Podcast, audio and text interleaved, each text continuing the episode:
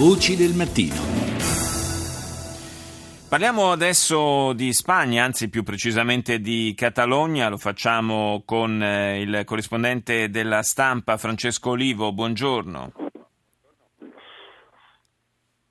Mi senti? Ecco, buongiorno. Ecco, Ciao. ecco, sì, abbiamo un po' di ritorno di- Ah. col- con la linea telefonica, un pochino di riverbero. Ehm, ieri c'è stata questa iniziativa molto, molto contestata eh, dal governo di Madrid, cioè il, il Parlamento eh, catalano ha praticamente eh, votato, dato il, eh, il- l'impulso iniziale al eh, processo che dovrebbe portare eh, nelle intenzioni dei eh, fautori del- dello- di uno Stato indipendente catalano appunto alla separazione dalla Spagna. Eh, abbiamo parlato poco fa del tentativo del Kosovo di trovare un riconoscimento internazionale attraverso l'adesione alla, eh, all'UNESCO. Non a caso uno dei partiti che è uno dei paesi che si è opposto strenuamente a questa adesione è la Spagna, perché è, diciamo che è molto interessata, è spettatrice molto interessata di, questo, di questa iniziativa del Kosovo. Sì, diciamo che i paralleli eh, sono però molto com- complicati perché le storie del Kosovo e quelle della Catalogna sono sicuramente molto diverse, al di là della volontà di, di rendersi uno Stato indipendente. Beh, soprattutto ci E- auguriamo che insomma, non- non, eh, No, sì, l'iter ecco. non sia così eh, tragico no. come è stato quello del Kosovo. diciamo no- non ce ne sono i segni. Eh, ecco, infatti, perché Questo sicuramente si può dire, nonostante che da un punto di vista politico la crisi sia ormai in un punto drammatico sicuramente in Spagna, ma appunto soltanto da un punto di vista politico perché a differenza appunto del Kosovo, ma anche dei- di quello che è successo nei Paesi Baschi, e, insomma, un pochino più vicino alla Catalogna, eh, non, nessun, non c'è nessun segno di, di uno scontro di violenza eh, di nessun tipo, ecco, non ci sono mai stati episodi né piccoli né grandi che possano far segnare uno scontro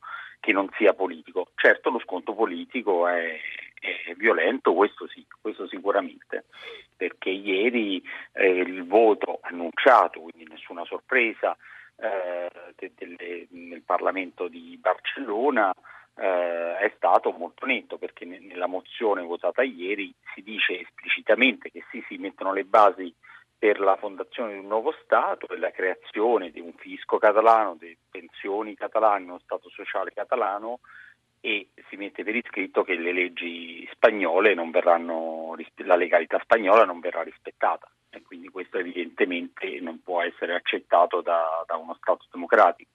Questo, eh, diciamo, la, la- la resistenza a questa iniziativa eh, catalana sta eh, creando una curiosa eh, saldatura tra il Partito Popolare e i socialisti, tanto più curiosa eh, visto che arriva ormai a pochissima distanza dalle elezioni.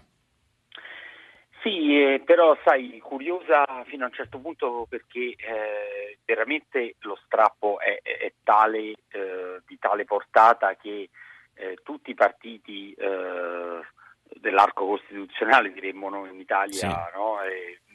Davanti a uno, uno strappo del genere eh, non possono che ehm, non possono mettersi a litigare eh, su questo. Di fatto poi lo fanno eh, perché quando vanno a analizzare le cause di questa sfida catalana, che ricordiamo è appoggiata dalla metà della popolazione catalana e quindi da un numero importante di cittadini spagnoli, e quando vanno a analizzare le cause ovviamente litigano no? i socialisti e Podemos e questo nuovo partito che si chiama Ciudadanos accusano il governo di aver di fatto eh, fatto arrivare la situazione fino a questo punto però poi davanti alle misure da prendere eh, è ovvio che oggi eh, dice bene che i socialisti parlano con i popolari, oggi il leader Sanchez viene invitato alla Moncloa e gli altri Pablo Iglesias di Podemos, eh, Ciudadanos eh, sono stati invitati negli scorsi, negli scorsi giorni, quindi è chiaro che davanti a uno- una sfida così seria eh, lo Stato cerca di reagire facendo vedere un'unità eh, apposta dei, dei partiti democratici. Questo mi sembra in fondo piuttosto normale nonostante le elezioni del 20 dicembre. Io ti ringrazio, grazie a Francesco Olivo, corrispondente dalla Spagna per il quotidiano La Stampa.